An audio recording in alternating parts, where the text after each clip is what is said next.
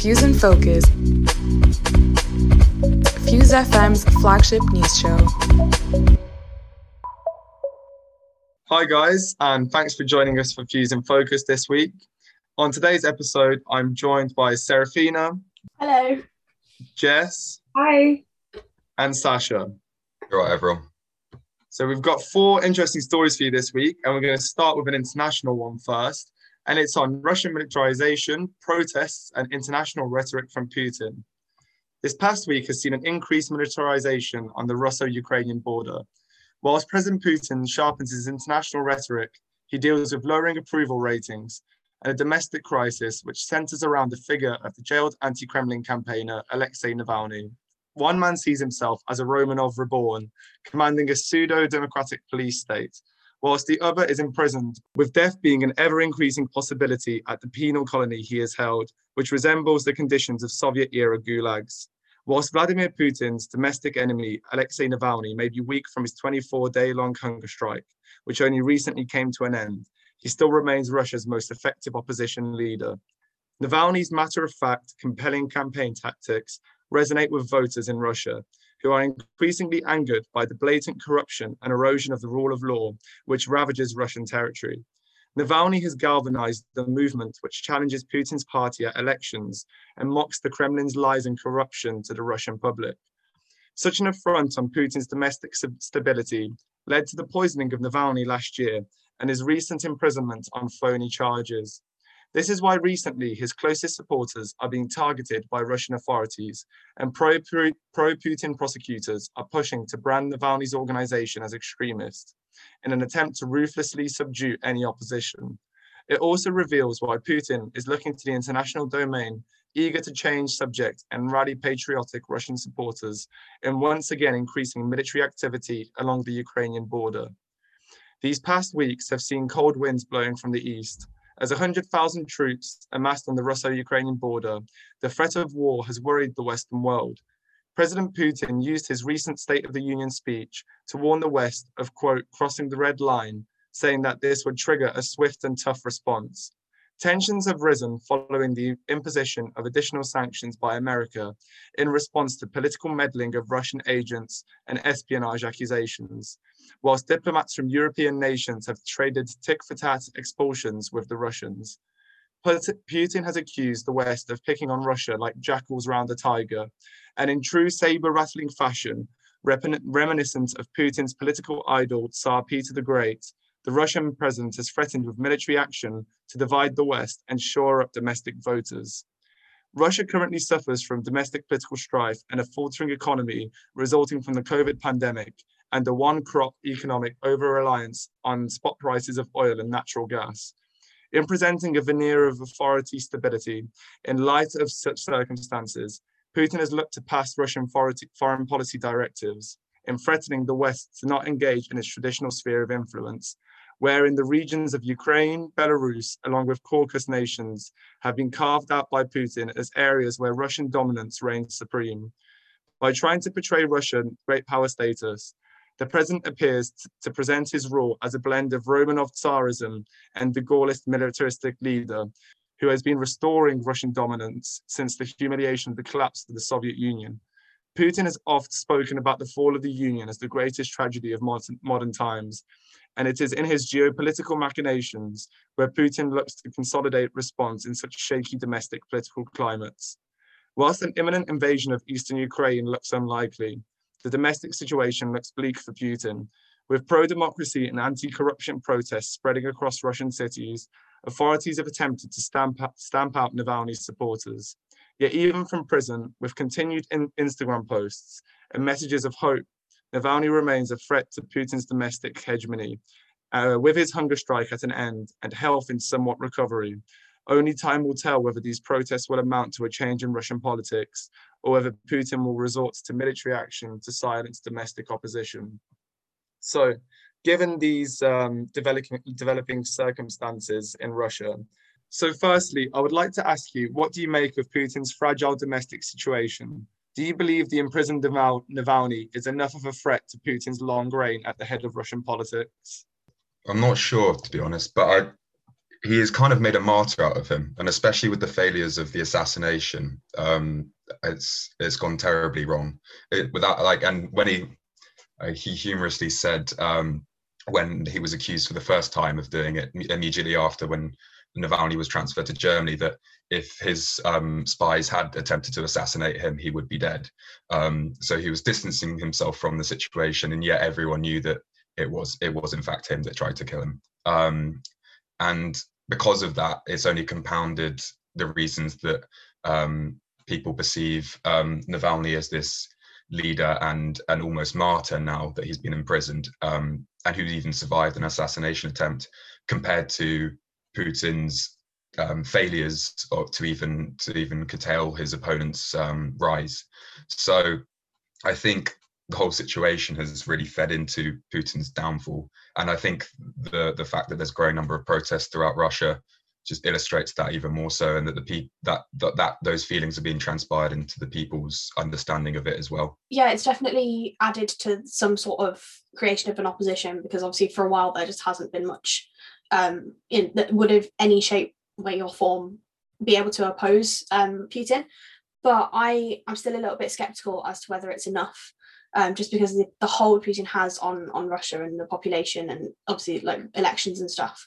I think it's just insane. Like his propaganda campaigns and the way he goes about doing politics is it's scarily similar to some of the stuff that we you know we did see in the USSR and uh, back in the days of the Tsardom but um it's not something the international community kind of have much say in and so it's something that's left very much by itself because it's just like Russia you can't do much about it. So I just feel like yes there's obviously been quite a lot of news about Navalny and the fact there is an opposition now but I don't know if I trust that it's big enough to be able to actually make any dent on the the kind of fortress of that is Putin and his following yeah, interestingly to um, what you both said, Biden did recently um, talk about the state of Navalny's health while he was on hunger strike. And he said that if um, Navalny died while in this penal colony in Russia, that Russia would be met with sanctions from the US.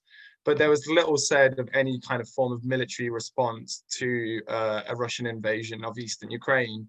So I do think uh, I agree with your point, Serafina, on the side that uh, Russia does seem like this fortress uh, and is very resolute to international pressure. Like economically speaking, in terms of sanctions, um, Putin had his government readjust to what was labeled a wartime economy, where they can make provisions and deal with economic sanctions while kind of maintaining a somewhat stable economic environment at home. Also, of like recent exploration of natural gas in the Arctic regions with um, kind of passages melting, they can profit from that. So it does seem that if anything was to change within Russia, it'd have to crumble within within itself domestically rather than succumb to international pressure. Um, so on this theme of international pressure, my next question is, um, do you believe that the Russians may carry through an attack on eastern Ukraine?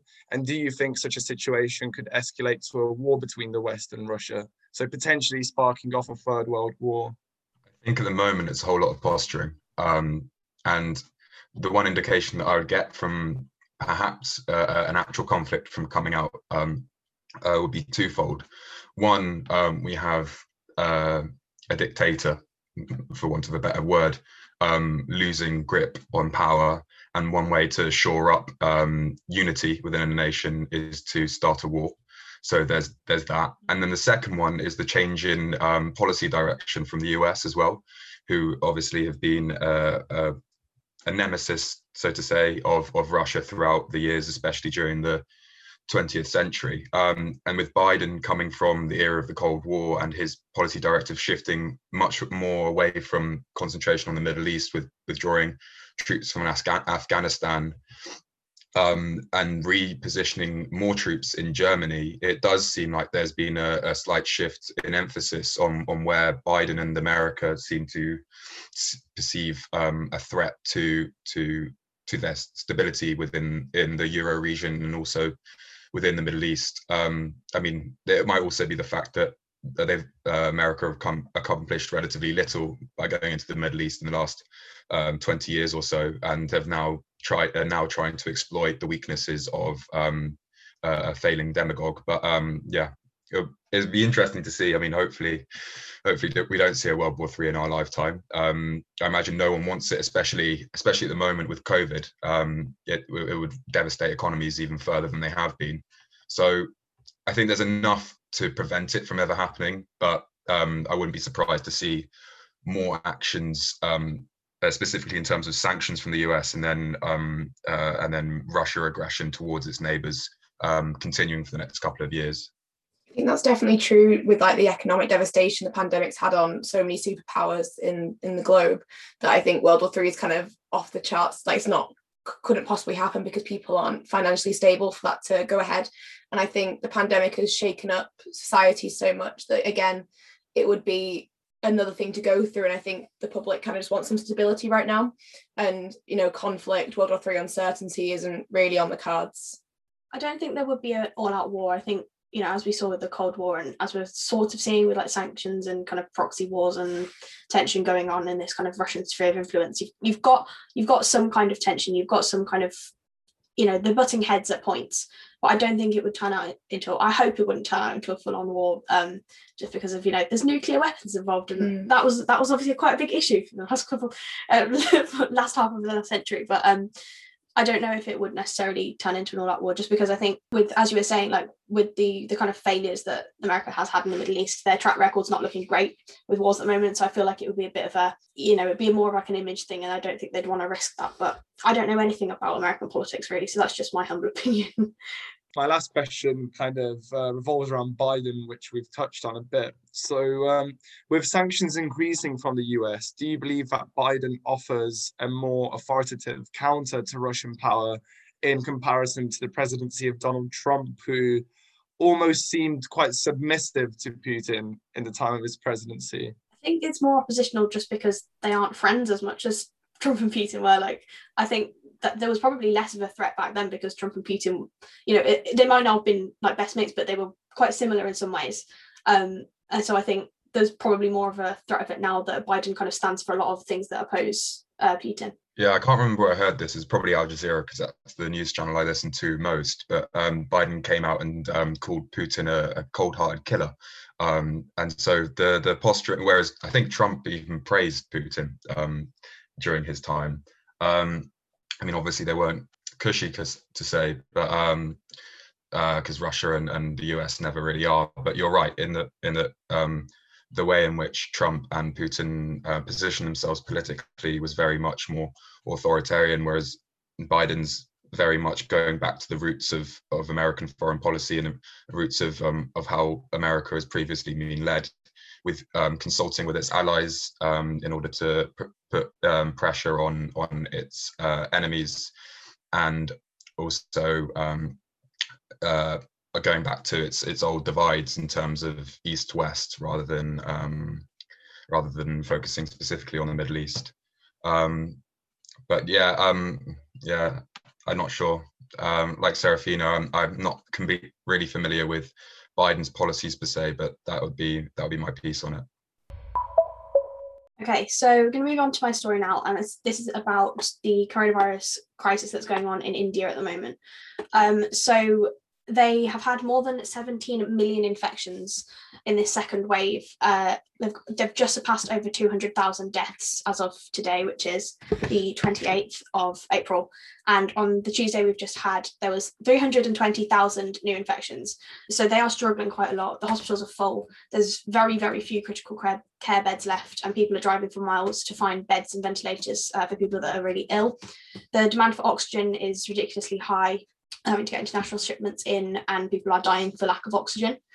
Um, and then obviously we have a culture of uh, cremations in India, and so that is also proving to be a problem because funeral services being overwhelmed. There's literally not enough space, and funeral pyres are having to do mass cremations, um, which obviously kind of isn't quite what people would be wanting for the burials. So the reason this is happening is because there has been a mutated virus strain in India, but also because there has been some recent mass gatherings going on there and also a very, very low vaccination take up rate.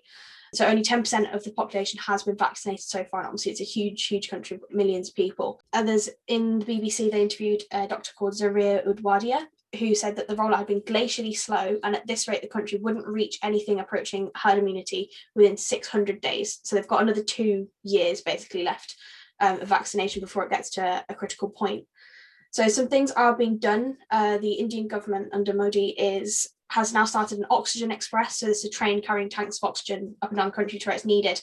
And the Indian Air Force is also airlifting oxygen to military bases. They're using train carriages as wards, which is something that they were doing last year, but they didn't need to sort of implement as as critically as they are having to do now. Um, and they've got companies making sort of makeshift cardboard beds just to make the most out of the resources they've got. And we also have seen quite a lot of international government help as well. So the UK, for example, has sent ventilators and oxygen concentrators. And then Biden says he's going to send some of the 60 million doses that he's promised for foreign countries to India. And he's also promised oxygen supplies as well. Uh, the UK won't be sending vaccines just because a spokesperson for the government said that we are focusing on getting our vulnerable groups vaccinated and they won't be looking at giving out vaccines until our population is vaccinated. But I just wanted to link this to the idea of kind of social media activism and charity and kind of grassroots responses to international crises like this. So I've seen quite a lot of people on social media promoting donating to charities that can help out in India. As per usual, when you get international crisis, there's quite a lot of these sort of pretty nice aesthetic posts that are like what's happening in India and how you can help and all these sorts of things, which we'll go on to talk about a bit later. But I the, the the one thing that's sort of not sitting quite right with me at the moment is that there's quite a lot of posts on Twitter I've seen um, that are suggesting that the Indian diaspora across the world should be helping out people in India, and it's like it relies on them to kind of help this crisis come about. So um, one of the tweets that I saw, which I, I won't include the usernames, and I've edited it quite a lot for clarity, but it says, I don't want to hear people saying, I feel useless from the diaspora. It's an easy way to shield yourself from responsibility. Open your wallets, our people are dying out there. So as you can see, there's quite a kind of aggressive narrative here that you need to be helping, otherwise you're letting down your compatriots, the people from the country you're from. Um, and so I just wanted to sort of ask if we think that we as international citizens have a duty to help, um, or maybe not as international citizens, but as part of the Indian diaspora, as people who, you know, are Indian. Um, do you think that that is something that we should be doing, or is it something to the governments? And is this sort of a weird guilt tripping that we're we're going through on social media? One thing I can compare it to is um, when we recently had the war in Nagorno-Karabakh, uh, Nagorno-Karabakh um, and um, Armenia has a really large diaspora throughout the world and specifically in the US. And um, they started, um, so Armenians living in the US started um, kind of like major GoFundMe pages to um, kind of like help, like relief, aid, hospitals in Armenia when they were facing the war with Azerbaijan. So there is kind of like there was a strong community feel from the diaspora abroad, especially because there's this perception that they are wealthier, so that they should then donate back to their home country. And I think that if there's a feeling amongst people, and especially like when you have familial ties with your mother country, then yeah, that's a, that, that's a good thing. But in terms of like pressuring members of the, of the diaspora to kind of open their wallets and give money, I also think like I agree with you. You said oh, it doesn't sit well with me in the sense of like it seems like it's a very forceful nature. I think it should come out of like a moral sense of like self obligation rather than kind of like preaching people to do it. And I also feel like that kind of preachiness and telling members of diaspora about this is a fo- an issue they need to focus on kind of then lets off the point that the real problem that we have here and something that we spoke on a few show a few weeks ago is this problem of vaccine nationalism. And in this sense, in the catastrophe that we're seeing in India, it's vaccine hoarding by rich Western nations. So you've seen in the UK, in the US, there are large uh, stockpiles. I think there was a stat that in the UK, there are five doses per person. So more more than more doses than each person needs, and we still stockpile doses for our own uh, for our own domestic purposes, which I think like the argument of like you need to clean up your own home before you can kind of help your neighbor applies to this. But in the sense of the COVID pandemic, the pandemic's not over until the entire globe in terms of all the nations around the world have vaccinated enough people to limit infection rates. So what we need to see more so than um, the diaspora acting, which I think is a good thing to kind of get a community feeling, but not forcefully, like I said. But what we need to see less of is vaccine hoarding because it appears ever more disgusting in what we're seeing with India right now. India was the biggest exporter last year of COVID vaccines. Uh, according to the government data, India shipped 66 million doses overseas since January, easily enough to vaccinate the whole of Delhi, Mumbai, and Kolkata. These were contracted for sales out of India. The Indians couldn't keep hold of them. They were contracted to go to Western nations. Okay, because wealthier nations can afford to buy them up. Well, it was, it was basically Astra, AstraZeneca was manufacturing them in India because it was cheaper labor, but then to ship back to Britain and to sell on. Right. So it was, it was it's, no almost, it's almost exploitative in that sense. Yeah, yeah. Up though that they've had the vaccines in the country, and because they're not a wealthy country such as the US or the UK, they've not been able to keep them to vaccinate their population, despite yeah. you know healthcare um, in you know poorer countries is a lot worse than what we have. And I think that's kind of the the stoicism of Britain. You know, it's like, well, once we've cleared coronavirus, it's fine, it's all good but that's not the case and i think there's been you know pressure put on uk want uk people wanting to go on holiday and i think that's just you know the fact that people aren't getting vaccines and it's still a humongous covid crisis going on not on our doorstep is just not being it's just being forgotten. I think if, you only really find out if you read the news and you really want to see what the situation is in other places i think when it's close to home such as in france or italy you'll be like oh that's that's very close. You know let's let's read up on it. Let's see if we can help. Whereas in india it feels like it's very far away and you can't really connect with that and maybe that's what it means by the diaspora like wanting to help because I guess it's a link to make more people in the UK aware of what's going on. But I think it's it's a societal pressure. You know, there shouldn't be one country suffering, you know, unjustly when it's a pandemic that's affected everybody. You know, everyone's been affected, and I think everybody should be treated equally and vaccinated equally. I think the issue with the the charity thing in India though is that it's quite an impenetrable problem. Like with the fact that the Modi government is quite set in their ways and they, you know, that if they're going to do something, they're going to do it a very specific way and not really take much into account, as we've seen with the sort of farmers' protests recently.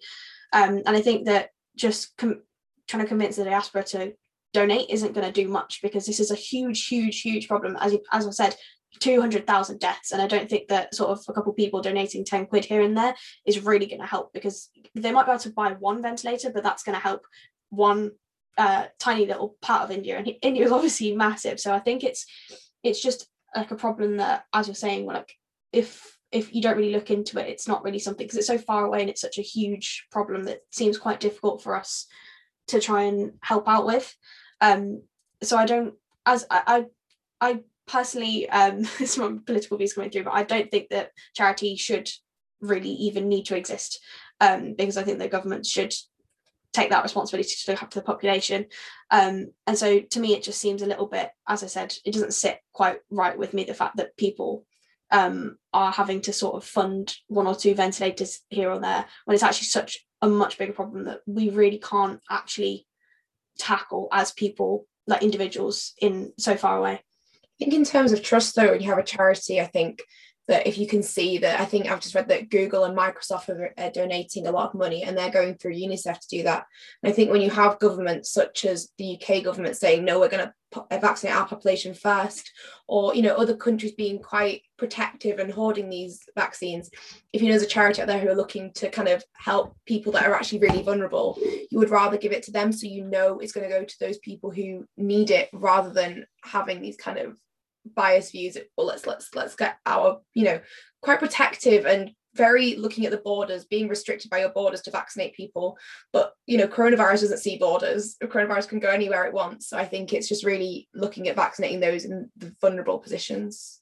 I think though like although coronavirus doesn't see borders the reality of the situation is that it is uh, a, a pandemic that's affecting nation states and nation states operate more realistically and pragmatically than say like a, a, united approach like say WHO has been saying for so long. And vaccine nationalism and vaccine hoarding does it is it is a reality. It's a reality and it's obviously like we may argue the the morality the ethics of it how it may be wrong but that doesn't mean that it will go away. So kind of my final point on this diaspora um the diaspora charity is um the fact that what I could compare it to as being a member of the Polish diaspora, and if Poland was uh, a developing economy uh, that was struggling, um, so say like comparing it to like the Indian case, then I would feel personally um, like responsible maybe maybe obliged is the better word of obliged to kind of chip in a bit that I could to kind of help the situation back at home. So I do kind of see the merit of that. And um, but like I said at the start when uh, we were talking about this, I don't think that people need to be kind of overly preachy on that tone because it does, in a sense, then kind of remove the point that the, the real problem is vaccine hoarding and kind of placing blame on diaspora members and responsibility on them but saying like if you don't do this you're a bad person. Obviously that's kind of the wrong way of framing the narrative.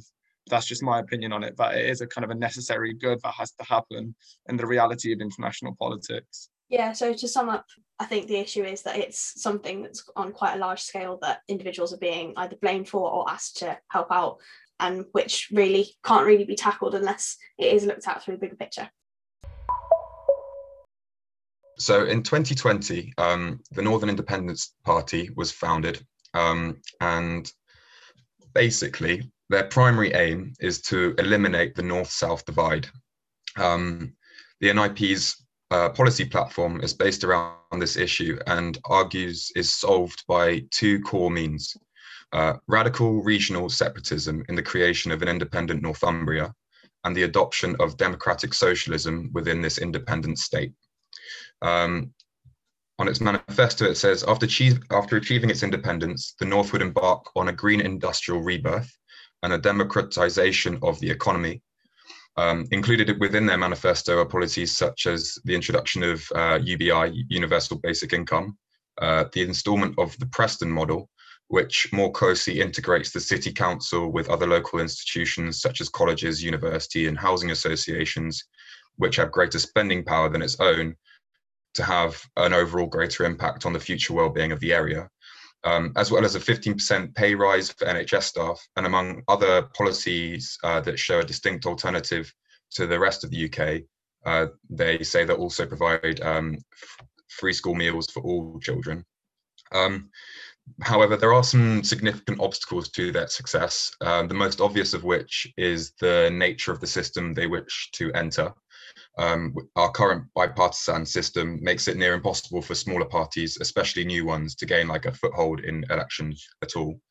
Um, the result of the first past the post system means that the NIP would have to win substantial support from established parties in concentrated areas to even win a seat Evidence for this difficulty can be found in the UKIP's performance in the 2015 general election, when despite winning over 3.6 million votes, 14.1% of all votes cast, UKIP were only able to win one seat, which is not Point, uh, sorry, 0.15% of seats total. Um, the other significant barrier uh, to their success might be in the lack of cl uh, clear national identity so unlike the independent movements of Ireland, Scotland and Wales, which each have their own independent identities, language and customs, a universal northern culture is arguably lacking depth and breadth.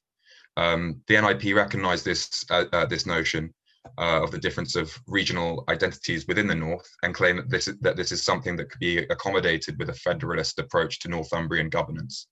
Um, so the next question would be, um, that comes up is do they stand a chance? Um, we will know more after the uh, May 6th um, city council elections when various candidates will contest for, for seats, as well as the Hartlepool by-election. Going on the predictions uh, for the by-election, it seems unlikely that they will pick up a seat, polling at only 2%. And although not large, the figure is significant as they'll cut their currently ahead of Greens and Liberal Democrats in this in this race. Um, the NIP is not the first regional party to enter poli uh, electoral politics. In recent years, the establishment of the Yorkshire Party and Northeast Party has shown a willingness for uh, the construction of a politic distinct from that of Labour and the Conservatives. However, neither has achieved any true success due to facing the same barriers the NIP um, currently face. Um, however, supporters of the NIP and their ideals, however, might be buoyed by the potential to dominate the sphere of single issue politics that um, their plan to enter candidates into marginal seats and use their influence to force the established parties to take the north-south divide seriously.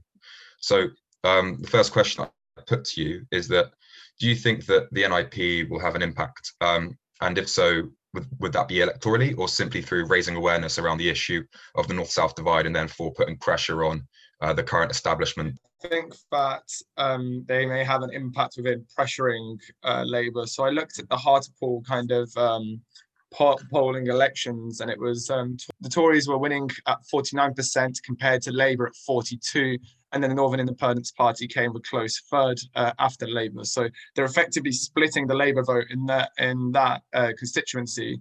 And um, what this means and what it can do for the Labour Party, it can go one of two ways. It can either make the Labour Party look inwards and kind of assess the situation and look how to gain voters in the North. Because I feel like since Brexit, there's become kind of a stereotype of um, northern voters who once were staunch Labour and then went over to the Conservatives. And especially from London centric media, there's been like this cruel stereotypes of these voters without understanding them and also kind of like mocking the circumstances that they are in. Um, so I think the Northern Independence Party can kind of shed new light on this and make people in the region feel like there is a voice that's represent, representing representing them that may they may not normally feel from Westminster. Also, you can compare it to um, the Five Star Movement in Italy, which is a recent left wing party in Italy that sprung up as kind of an opposition to the right wing dominated Italian politics we've seen in the last few years. And they emerged in similar, similar circumstances to the Northern Independence Party, weren't taken uh, very seriously initially, and then had a role to play in toppling um, the Italian government in 2018 and then forming coalitions. But in this article that I read about comparing the Northern Independence Party with the Italian Five Star Movement, um, the big thing here is that in uh, Italy, it's a representative democratic system in terms of voting. And here we have um, obviously the MP constituency based voting, where, like um, you already raised, Sasha, um, parties like UKIP, for example, who might have had a large share of the vote at 3.5 million. Was it 3.5 million? 3.6, yeah. 3.3.6 million, but only one MP in uh, in Parliament. So obviously, um, the way the voting system that we have in our democracy will hinder the Northern Independence Party in that sense. So I think kind of the big aim that we could look from the Northern Independence Party is whilst splitting the Labour vote in some regions, it can put pressure on Labour to do better. And we might even see in general elections a situation emerging like we did when um, UKIP aligned itself with the Conservatives. So in seats that were contested, they would run against uh, Labour, but in seats that were definite Conservative seats, UKIP stood down. So if there can be an agreement that's made between them, and then the Northern Independence Party can act as kind of like a pressure block upon Labour to do better, then that's something that I'd like to see. Um, that's my opinion on it. Yeah, that's a great bit of piece. Um, and touching on that, I'd like to bring in the second question and put this to Serafina and Jess, um, which is given given all that was said, especially about um, UKIP, which had 14.1% of the total votes, but only not 0.15% uh, of seats. Uh, do you think that the uh, first past the post system should be reviewed to allow small, smaller parties to have more of a say in in broader politics? Yeah, definitely. I think well, I think it should be looked at, but I don't think it will be. So, kind of as Peter was saying, like with UKIP, I think this new party will probably be more of a sort of uh, an ideological pressure or like something about policy to show that this is an issue that people are passionate about and want changing. Um, and you know, we might see it sort of happen. So obviously, the uh, there's been a, a history of sort of people wanting independence in different parts of, of the UK for quite a while, just as there was a history of people in the Tory party wanting Brexit for quite a while, which then the invent of uh, sorry, the advent of UKIP sort of helped kind of centralize this pressure and it became more of like a majority issue rather than something that was just in the Tory party. So we might see something similar to that happening. Um, to be honest, I can't see more uh, a more federal system happening in the UK. I can't really see more it being split down into more nations just because I think we're such a tiny nation anyway, and I don't think the political establishment would respond very well to that. Um, but I think it could show that definitely stuff needs to be done about the fact that the North South divide is quite a quite a big thing in this country, and I think especially with the coronavirus pandemic, we've seen obviously Andy Burnham doing quite a lot of stuff that showed that the, the government don't treat the North and the South the same. So I think it will bring um, attention to that, but I don't think it's going to force anything necessarily through. Um, and sorry, back to your question about first past the post. As I said, yeah, definitely think that it needs to be looked at because it isn't representative of the population. You know, if you're just choosing between the Conservative Party and Labour Party, that's not much choice, and there are people with with lots of different opinions across the country that don't get a say at all. Um, but I think it's just so, such a complicated issue and such a big change to make, and choosing a different um, system is also very difficult because obviously like different representative um, parties mean that you get like a less stable base if you've got a smaller majority and blah blah blah it's it's quite a large issue that i don't think um, our government is sort of ready or willing to have that conversation yeah, I think there's quite a lot of disillusionment with politics from younger people. And I think that Labour kind of are dependent on this younger strand of voters. Um, and I think that you know, I think with Corbyn, it was kind of, uh, you know, people sung his name in clubs and stuff. There was a lot of like power behind having Corbyn there. And I think with Keir Starmer now, I think a lot of young people may have shifted away. There's a lot of instability within politics at the moment. So I think having something new, something kind of to read about, as Sarah was saying, it, brought, it brings up challenges, it brings up questions to ask the Labour and Conservative parties. And I think they have been like challenging like the Northern stereotype. I know in one of them they were saying they want to nationalise Greggs and do things like that. So I think there is a lot of things you can read about and kind of relate to with this this new like change. Um, but yeah, I think there needs to be fundamental change within the political parties, and this is just another step to getting there.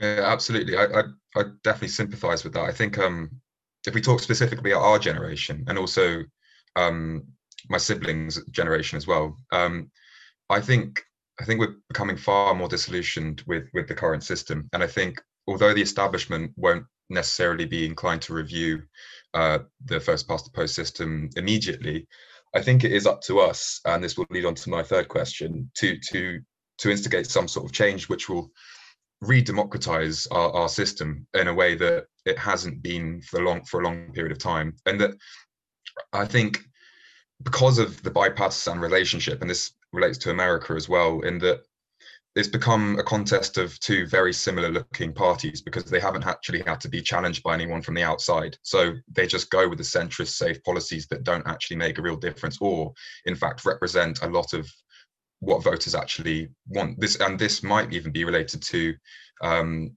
or evidenced in the Brexit or so-called Brexit election, which became um, well, it, it, destroyed what was so-called the red wall in the north of Labour, um, and has completely overturned like the, the previous uh, political assumptions of, of, of how parties um, where they share their power.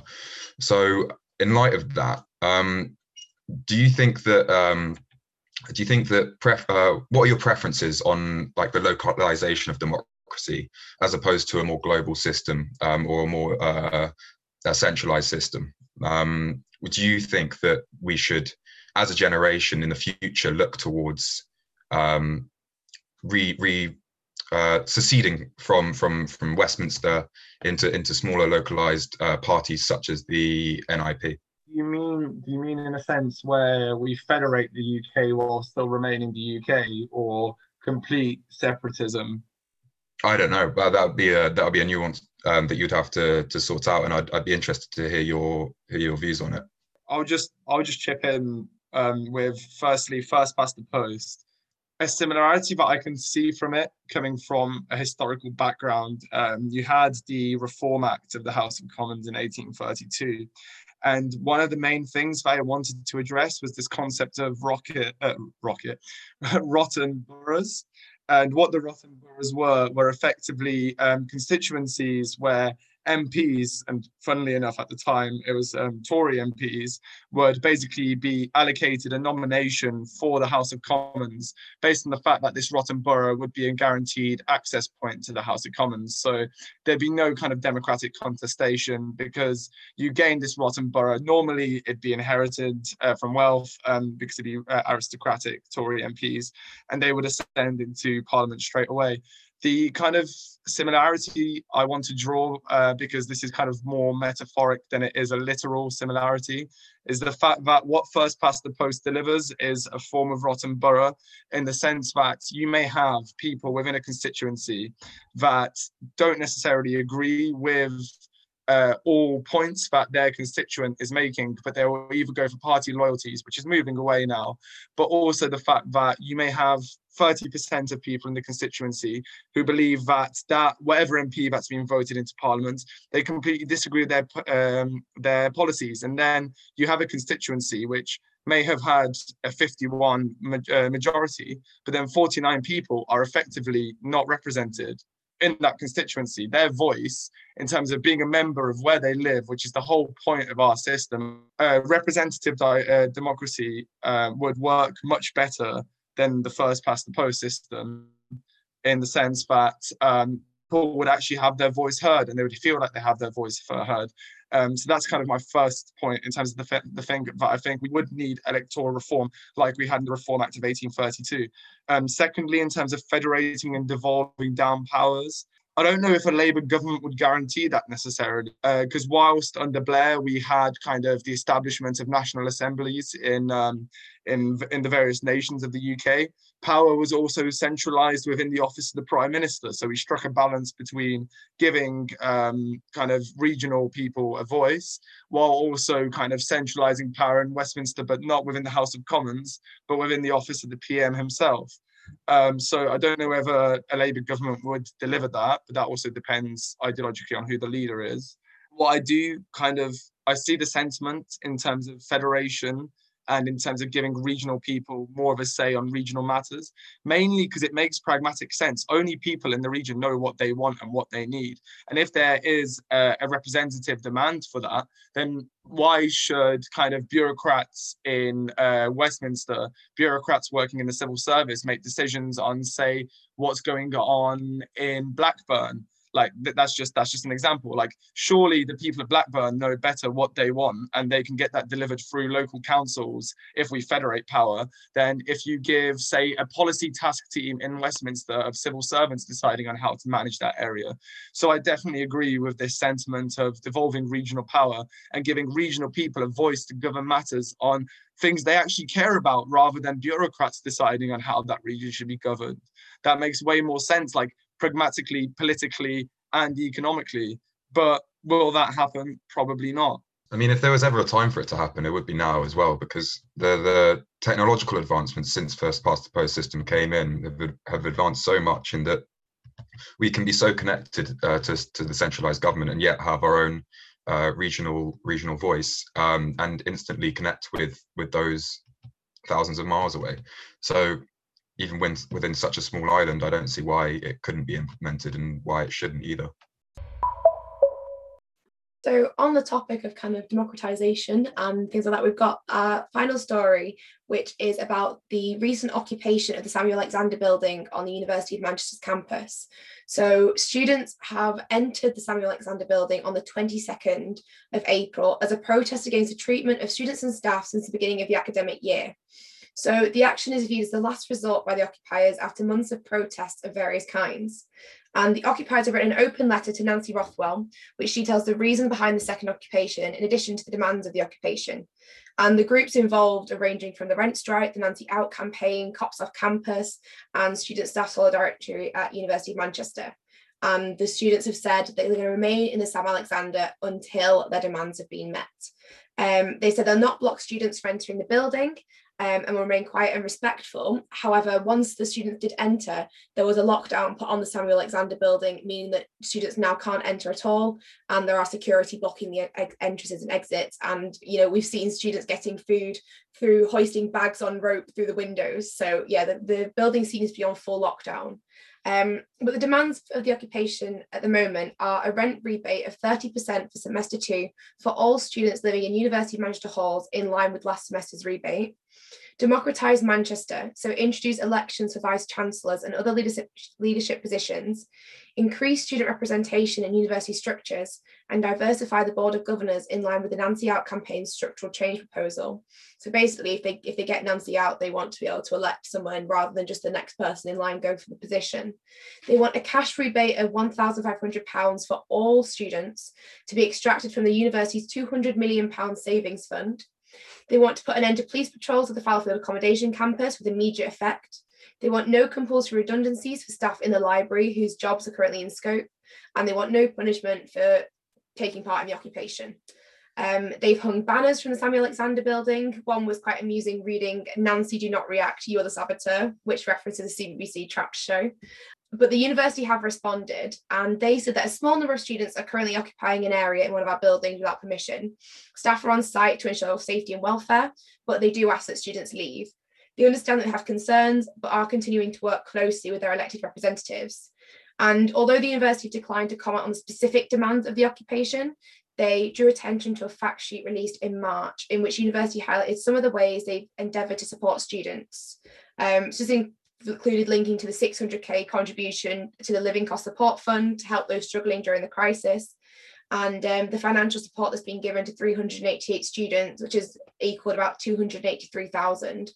They've also highlighted, which we heard in our interview with Nancy Rothwell a couple of weeks ago, that actually they've spent a lot of money on online learning and this transition the current occupiers seem to indicate that despite these provisions, they're still not happy and dissatisfied.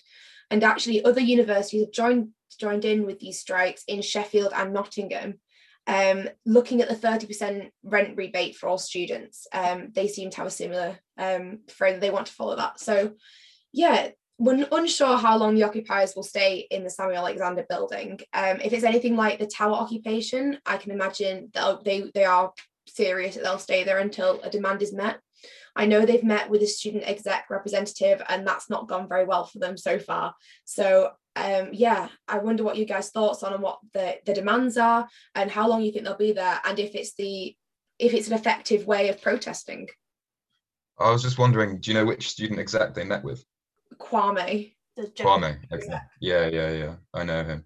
I, I ran in the um, student elections um, two years in a row obviously not successful, but um, which is kind of one of my points. And that one of the demands is that they have uh, we have better representation as students uh, within the university.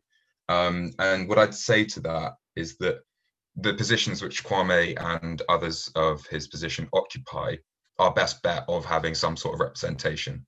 However, um, they're not they're not given the power I think that they should have. Um, and and in terms of the democratization of, of the uni, I don't think we should have a direct direct say over who who um, is the vice chancellor per se, uh, just because, um, as we discussed on an earlier podcast, students do have a limited awareness of what it takes to run a university, and therefore selecting a candidate for for that position would be would be difficult and perhaps make matters worse. However, increasing the power and the role and also the prominence of representatives, as well as getting um, student engagement up with these positions and treating them um, less as a way to get a free lunch when voting um, and more as a, a, means to actually dictate how the university is run is is our as our best way of going about it. So in regards to that point, I think that could be achieved outside of the occupation.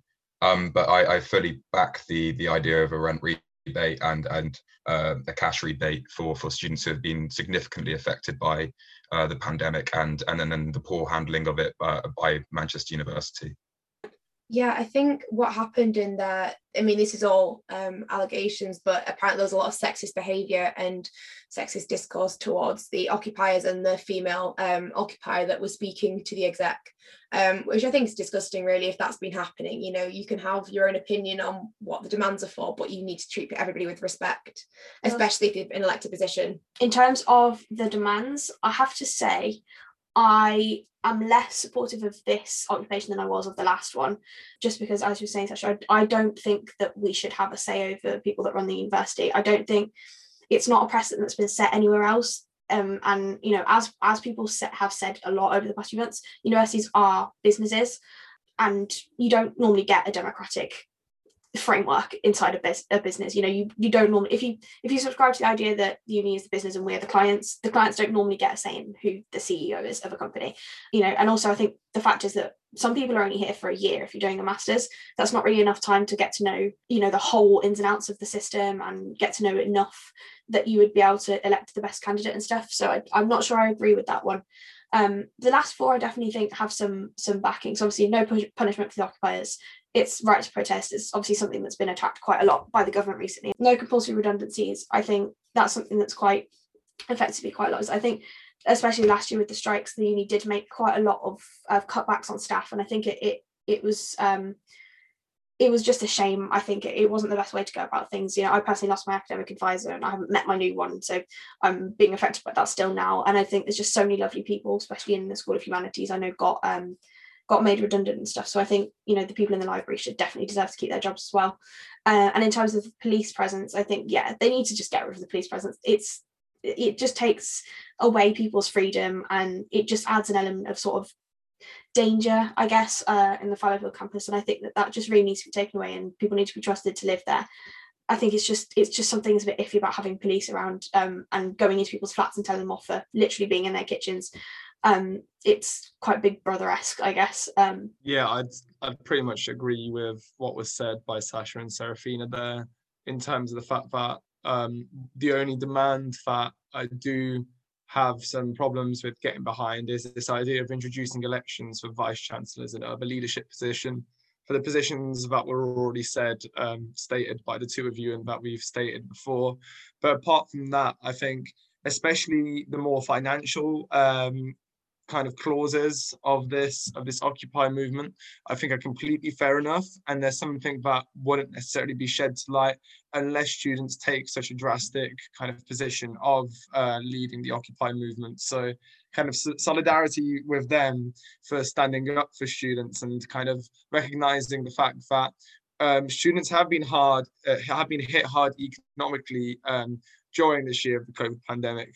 And like we sp- uh, spoke about a few weeks ago, in terms of um, they've often been scapegoated in terms of what government officials have said, and kind of seeing them more as a plague and something to be feared than um, a, a, body of people to feel sympathy, to be empathetic for, and to hate. So I feel like moments like this, where you see um, student occupied movements, not just at this university, but uh, other universities at the country, they kind of bring to light something that tends to be unspoken in the media and something that needs to be spoken about a bit more. So um, solidarity with them on that front. But yeah, the the um, the democratized Manchester clause, I do have problems uh, with this idea of a student body electing a vice chancellor. The sense that yeah, uh, like Serafina said, some students may only be here for a year or two years if they're doing a master's part time or full time, um, and students coming in first year who don't necessarily have any experience or knowledge of what uh, the ins and outs of running a university are like. Um, like I said before, uh, it's not a necessary kind of like point in democratizing Manchester. There are other ways of doing it that we've spoken about before. I think for first years at the moment, obviously being stuck in Fallowfield campus or any campus, I think often the other actual um, accommodations are ignored in the in the conversations about this. But um, especially on Fallowfield and the protests, I almost feel as though this, you know, hate for Nancy Rothwell has come from kind of not having anyone else to blame for their problems and having this as a her as a figurehead. But they don't actually know what she's done maybe in the past or you know if you've only been here a year you've not really been on campus seen where money is spent. Um, it has become this trend to join the Nancy Out campaign to to have a voice. And obviously you can protest because some of the circumstances have been horrendous. But yeah I do think she's become this figurehead. And I think there was a, a sit-in the other week where people sat outside um, Whitworth Hall with Nancy and the senior leadership team masks on um, in protest. And I don't know, it just seems extreme, well, extremely extreme um, to, to go there when I feel like a lot of first years haven't had the, the university experience anybody wanted.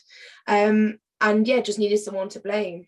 I, I don't know about that. I think you should be able to go right to the top. And Nancy is supposed to be running our university, and therefore, if she is if she's causing, especially first years who need to be treated with absolute respect and shown that they have a, a place where they have they've started a, a big transition in their lives, um, they should have a direct line. I have to side with Jess here because it's not like Nancy has some magical powers where she can remove COVID and kind of. I was, I was gonna say, I was gonna say they should be able to protest, and then Nancy should answer. However, students also have a responsibility to think of solutions themselves, and also um, if they want more democracy and more power within the university, act on it as as the protests have shown that they can, um, and do it in a more formal manner within the the the the executive positions which they have been given. And if these positions do not satisfy the power that they need in order to feel like they have a voice in in in the university, then there should be structural changes made to those positions so that they do have more power and that people can be more engaged with these positions rather than being them treated as just um, a, a, I don't know a facade for for for what um, the university says um, these positions are, which is um, partners um, in in running the university. So yeah, that's my piece. There's there's better ways of democratizing the university without students having to pick vice chancellors without knowing much about what their roles entail and what their responsibilities are. I think kind of encouraging students to maybe broaden the SU Senate, broaden discussion there, broaden kind of channels for students to have their voices heard, to debate, and to speak to senior leadership I think those are the things that need to be expanded rather than going for this top down approach of, oh, we don't like the vice chancellor. We don't think that she handled the pandemic well, which, yes, given the fact that there have been many mistakes. But like I said, no university has handled this pandemic particularly well in terms of trying to manage their, especially first year students in halls, their feelings and kind of their, uh, like their ability to enjoy first year to the most because the thing is, we, we've been suffering from a pandemic, and the truth is that life won't be at its optimum, and students won't have the best time right now. And it's kind of a situation we need to face rather than kind of necessarily, uh, like Jess was saying, scapegoat and pin everything on Nancy as kind of the sole problem.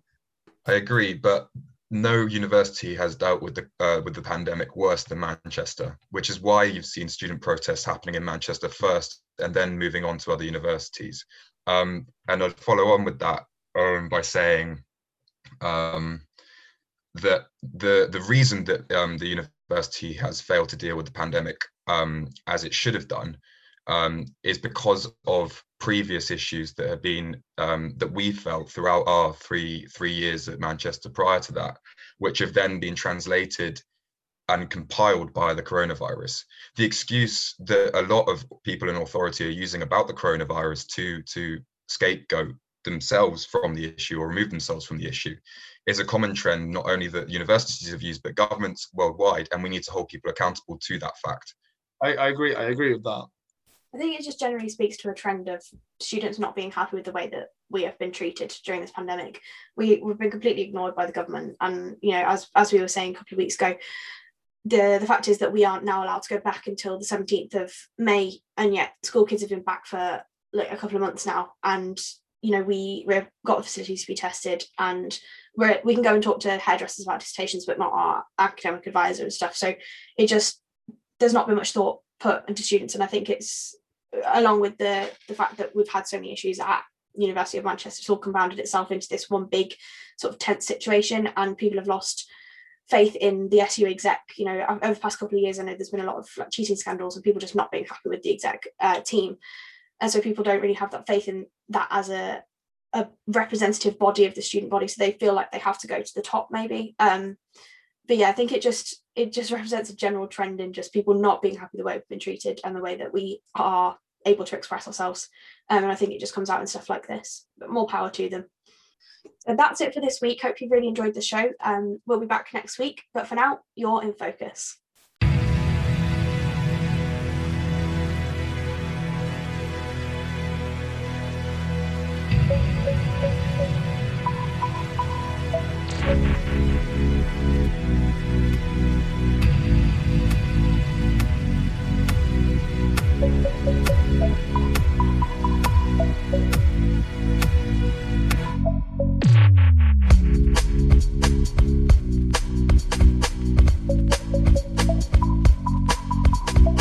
This is Fuse and Focus, Fuse FM's flagship news show.